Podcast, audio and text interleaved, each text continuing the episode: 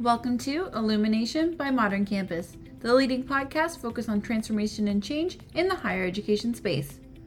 On today's episode, we speak with April Dawn Blackwell, who is Associate Vice President of Professional and Continuing Studies at Brock University. April Dawn and podcast host Amrit Ahluwalia discuss how continuing education has evolved in recent years and the heightened awareness needed to serve your community. April Dawn, welcome to the Illumination Podcast. Thank you so much for joining me. Thanks, Amrit. It's a pleasure to be here. So I, I'm curious as you look, you know, at where continuing education has has come. How have you seen our space evolve over the last five years? Well, as everyone should and, and does, we, t- we talk about the global pandemic being sort of uh, the catalyst uh, that moved forward i think a lot of good initiatives that were already in place and practices that were already in place that to evolve how we offer what we what we offer in higher education. So online has been around. I remember launching some of my first online uh, programming uh, almost 15 years ago on a north american basis and and then more recently you know on a, a global basis so I think in the last five years, there's been so much change that you know has been necessitated because of the the pandemic and and the desire and need for us to continue to serve um, in the education that we're delivering. Mm-hmm. But that being said, I I think you know what has also been you know happening in the last five years is we've really started to even more so maybe hone in on would be the appropriate way of saying how do we support our learners? You know i i remember you know back in the the day we won't we'll call it two decades ago to be honest um, when i was in post secondary for my first time and we had student supports in place but they're not like we do today. So we really look at what kinds of uh, mental health supports are uh, to be offered what kind of um, academic advising can be offered in higher education how are we finding the right program fit for an individual learner? So i think in the last five years we've seen more of that happening in higher education from a continuing education uh, lens I've enjoyed working in, in adult education. I, again, you know, for 10 years in a national space prior to the role that I'm hosting and privileged to be in now. And and I think in the last five years, again, we've seen an even more honed in focus on what is the labor market mm-hmm. and and how do we serve the labor market. And and not just from you know an, an individual employee or employer lens but from a systemic lens and systematic approach. So i'm having great conversations with people now about how do how do we scale the builds that we do? And, and we've seen you know the growth of organizations like ecampus facilitating you know uh, that space um, so different work happening across um, a variety of provinces um, across the country working really hard at what we can do in higher education to to meet the learner and then meet the learner and the societal needs that we have to have in place for for how how we address things that are happening in the world around us. Um, and I could I could go on uh, for a lot of that. Those are some personal and mm-hmm. professional mm-hmm. passion topics. Um, the three P's. In answer to your question, there's some of those areas that stem outside of just pure program creation that we're looking beyond, um, uh, and even more so than we might have done so in the past. Yeah, absolutely. You know what's it, it strikes me that we're really oriented around the, the learner and we're really oriented around ensuring that the post-secondary environment is is designed for the learner and, and you know flipping through your linkedin um, you know you're at brock now you've been there for about two years for for our american listeners brock university is is as the name suggests, a university in, in southwestern Ontario and St. Catharines. But prior to that, um, you were at Conestoga College, uh, Centennial College, Humber College. How are you seeing the orientation towards student first dynamics changing in the university space? And are you starting to see some of that sort of student first mentality that's common in the college space making its way into the four year uh, environment Um, I I would say Brock, um, in and my short time that I've been here is is continuing to teach me a lot about how student centered looks in a university capacity. So, um, yes, my my learner background, you know, stemmed from a college, and then for ten years I was in executive education nationally and working internationally. So, I think you know what what we probably haven't done or maybe it's it's my perspective is highlighted all of these services um, it, at the university level. You know brock is number one um, and a number of things um, that it does for student services. Those are from rankings or from our own student feedback um, services and supports. Uh, so we take that really um, to heart and, and then talking with colleagues at other universities through the associations that exist um, in Ontario, um, out west, um, as well as, as uh, nationally. The learner is really almost that Venn diagram, that eh, pivot point of is this good for the learner then let's have a discussion about what we're going to do differently um, if it's not so I, I would say i'm i'm privileged to be learning more about that space in in the university uh, four year degree. Um, but i'm i'm excited by what i've seen so far. I am curious as well just like reflecting back on on your your professional experience a little bit as you think about adult education, delivery of adult learning in informal post-secondary environments compared to your experience with the Canadian Management Center, compared with your experience at BMO. What are some of the best practices from the corporate training space that higher ed institutions should look to adopt? And by the same token, I mean, what are some of the true differentiators of the post-secondary space that make it an interesting spot for, for employers to look for a training partner? I, th- I think what um, we'll say you you cut your teeth in in the you know private sector. Like you you are actively looking for how to be responsive to the learner the customer at at um, at all instances. So when you're asking for sort of that comparison um, that was a great learning ground for me uh, to not only understand adult pedagogy but what it means to listen to the learner listen to the customer. But also know that customer sometimes doesn't know how to describe what they're looking for or how to achieve their goals mm-hmm. uh, and that's that's where i um, really enjoy working in higher ed because we're steeped in le- knowing how to deliver learning and create learning and and um, meet outcomes in different ways so so that's um, a piece where I, I feel you know bridging both worlds. There's a lot of i hate the the buzzword synergies but there's a lot of synergies that um, that you see when you're when you're focused on the learner for um, the outcomes. And and that was the case in, in when i was in the private sector working on executive education and just always working at that that level of how are you performing? What is the quality that you're delivering? How is it relevant and recent? Um, and then what is that um, engagement element so that the learner is engaged and therefore able to you know uh, understand what they can do with that learning um, whether that learning is for research purposes or for uh, workforce um, development purposes I, I see that both of those have bridged and and and learning from from each other i i tend to think of things as an ecosystem. You know i've realized that as, as my career has progressed is is that there's so much learning to be done in the world um, that I, I view things from an expansive mindset not a scarcity mindset.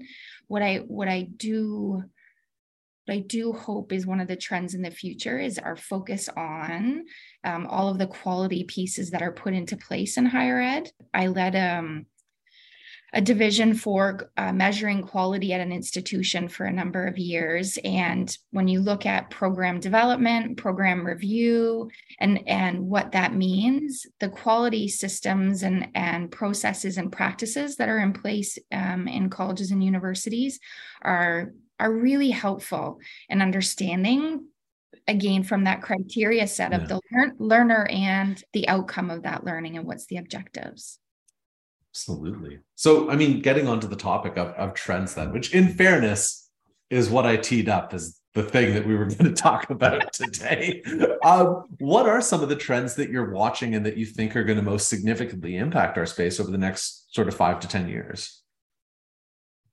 Again, back to that ecosystem things, I don't think we in higher ed, um, in education, it's uh, self teaching and learning, can see ourselves in, in a box.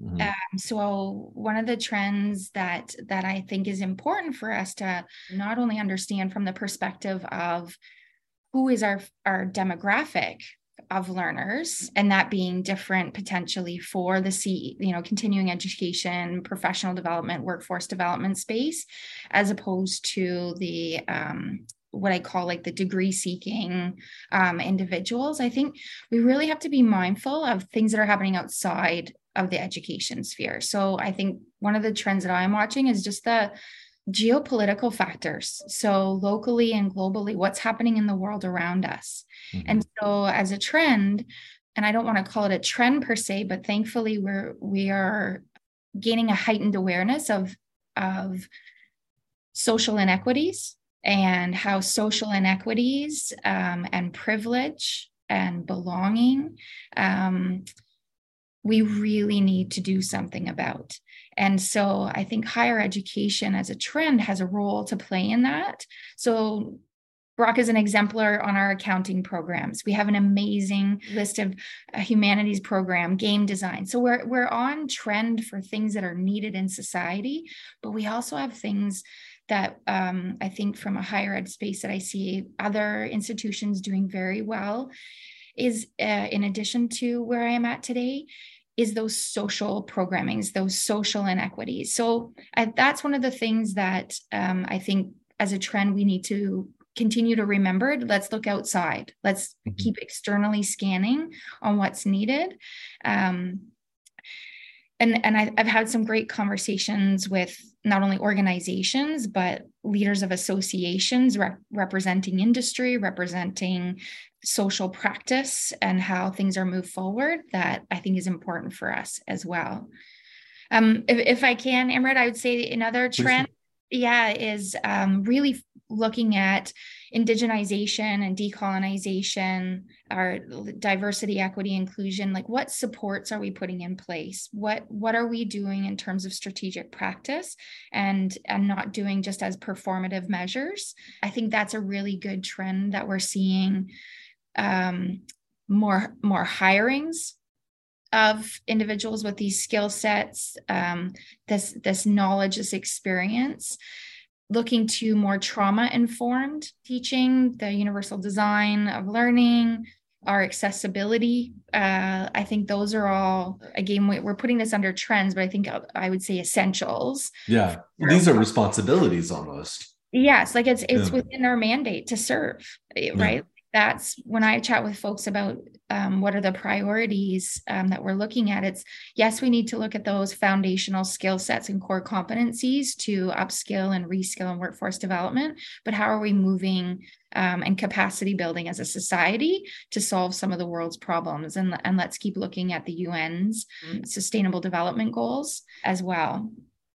The, the other one I think is that we, we touched on in the earlier questions is just that flexibility piece yeah. Uh, I think, you know, it's, there's some really great ways to connect with um, a learning audience that we've again was a catalyst through the pandemic but just creating more opportunities like that so whether that's through pathways whether that's through um, hybrid flex, whatever you you want to call it that online and even more part-time offerings you know we we're seeing lots of of trends on people with side hustles to make ends meet or out of passion but but again meeting that learner where they are how are we flexing to be able to create more um, uh, access for people to acquire the education they want and need what strikes me again is you know you're talking about as a, as a public post-secondary institution and these are just some of the foundational ways that that a post-secondary institution can support its community.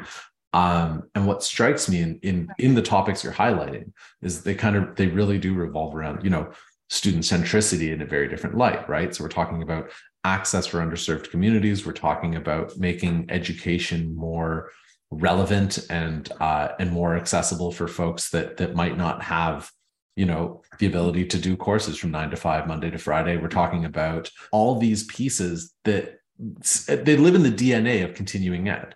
Yes. Like we're you know that's really really what we're talking about is if foundationally these are this is sort of what ce units do and, and we're seeing these responsibilities start to be adopted by what we would consider the, the traditional main campus. So within this dynamic what role do you see sort of continuing in workforce ed divisions playing in in creating this flexible open accessible post-secondary ecosystem I um, I'm uh, honored to be part of the provincial association of lifelong learning for universities, and um, at the executive conversation, we're talking about advocacy. So one of the trends that came up is like, let's be advocating for the things that we could bring to, t- to the table. And and if I may, the survey that you're doing now with KU's, yes. uh, right? Like scanning what is the data that we could be bringing to the table to share that CE has been known for and has been doing for decades literally mm-hmm. decades and i love your analogy of the dna it's it's it is how we start our thinking of the programming you know it's it is that's the genesis of what what can we do to serve and we'll meet the need. And and then that's where you know we start to to uh, to focus our energies.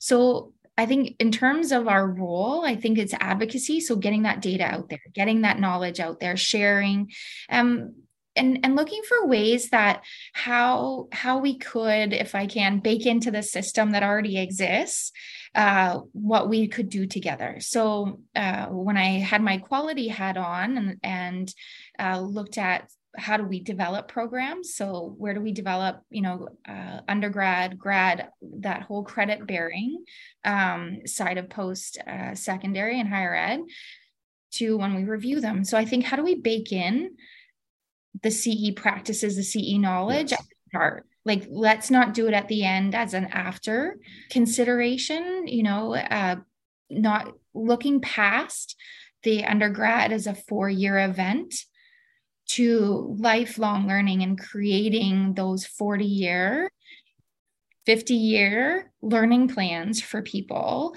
that under that then helps them understand where their career is going and a clear line of sight. It's so important to get your um, diplomas uh, but be prepared to come back in five years for some advanced uh, learning now that you have even more experience um, outside of your co-op and experiential and workplace learning that you had in your program. So i think ce the world of ce has a lot to offer in current practice around program development and program review.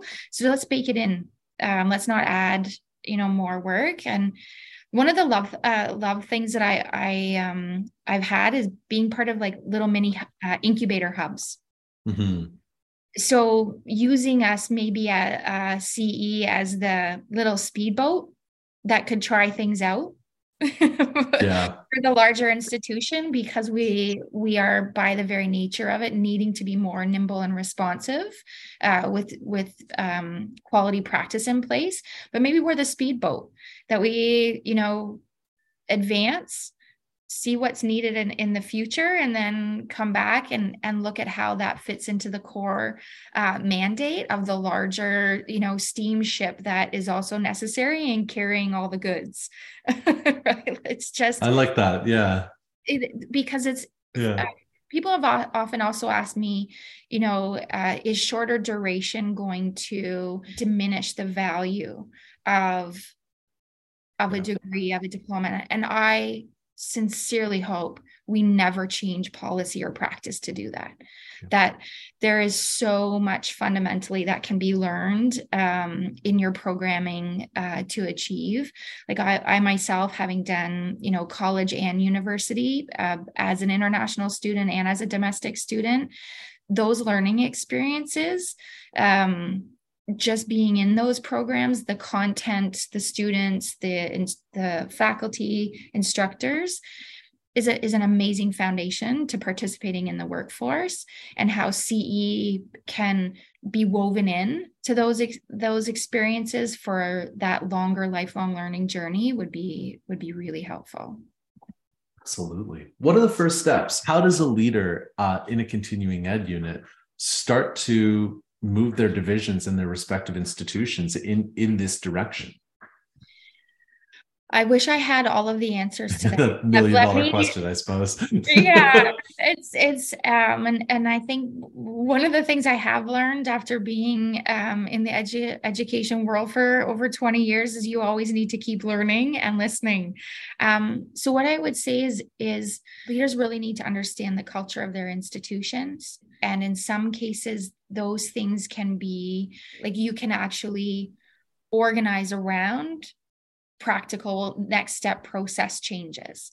Um, in other cases, it's about collaboration internally with with the folks that um, have the interest and capacity and, and need to get alternative um, programming options out there through CE. And then they can start to see where those opportunities to make changes to integrate uh, live you know and and why i say like there's there's no one um one silver bullet or panacea effort is that you see large corporations doing those incubator hubs right like when something's new take it off site so it's not influenced directly by pre-existing culture and practice yeah. and then uh, and then others do from the very start? How do, how do we start influencing change um, to to make those connections earlier or systematically uh, through our processes?